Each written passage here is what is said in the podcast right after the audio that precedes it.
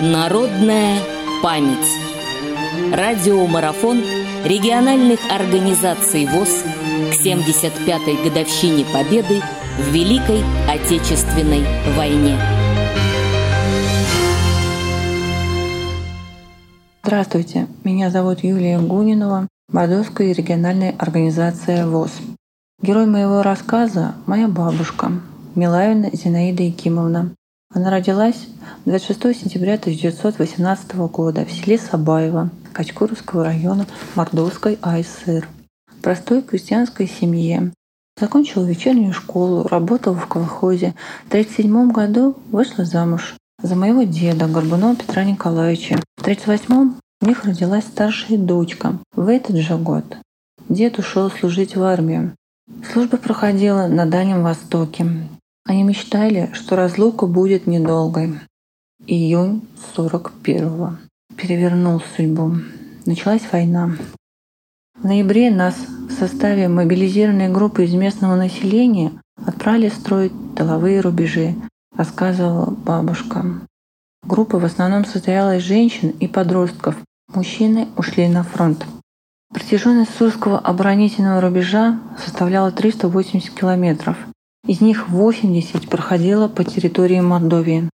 Решение о возведении оборонительных сооружений на правом берегу реки Суран было принято с целью задержания гитлеровских войск на подступах к крупным городам Поволжья в случае ухудшения развития событий.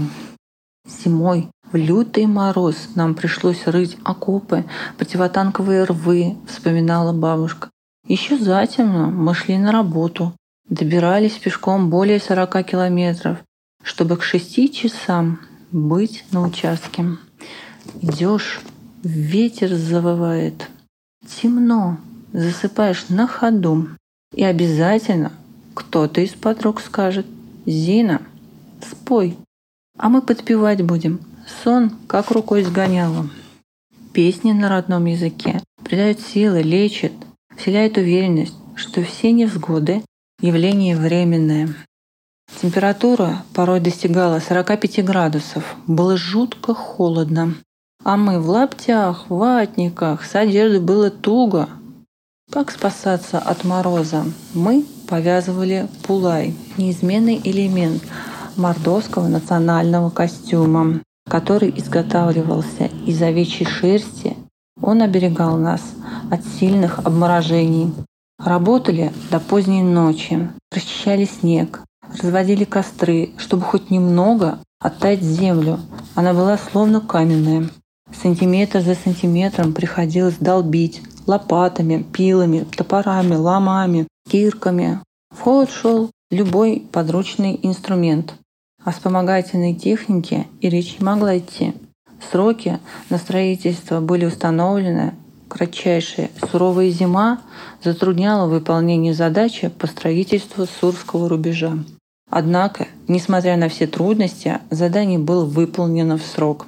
Объем выполненных работ составил 3 миллиона кубических метров. Построено 1600 огненных точек, дзотов, площадок, 1500 землянок, 80 тысяч окопов с ходами сообщения. Это была поистине великая трудовая битва, плечом к плечу. Работали свыше 70 тысяч человек. Трудно было всем. И на фронте, и в тылу. Я продолжала трудиться в колхозе, вспоминала бабушка. Выполняла любую работу. Жала, косила, молотила, сеяла. В то тяжелое время рабочих рук не хватало, и приходилось спешно осваивать разные виды работ те года без дела никто не сидел. Тяжелое было время, но нужда, лишение не ожесточили людей, а еще больше сплотили. Победу бабушка встретила в родном селе.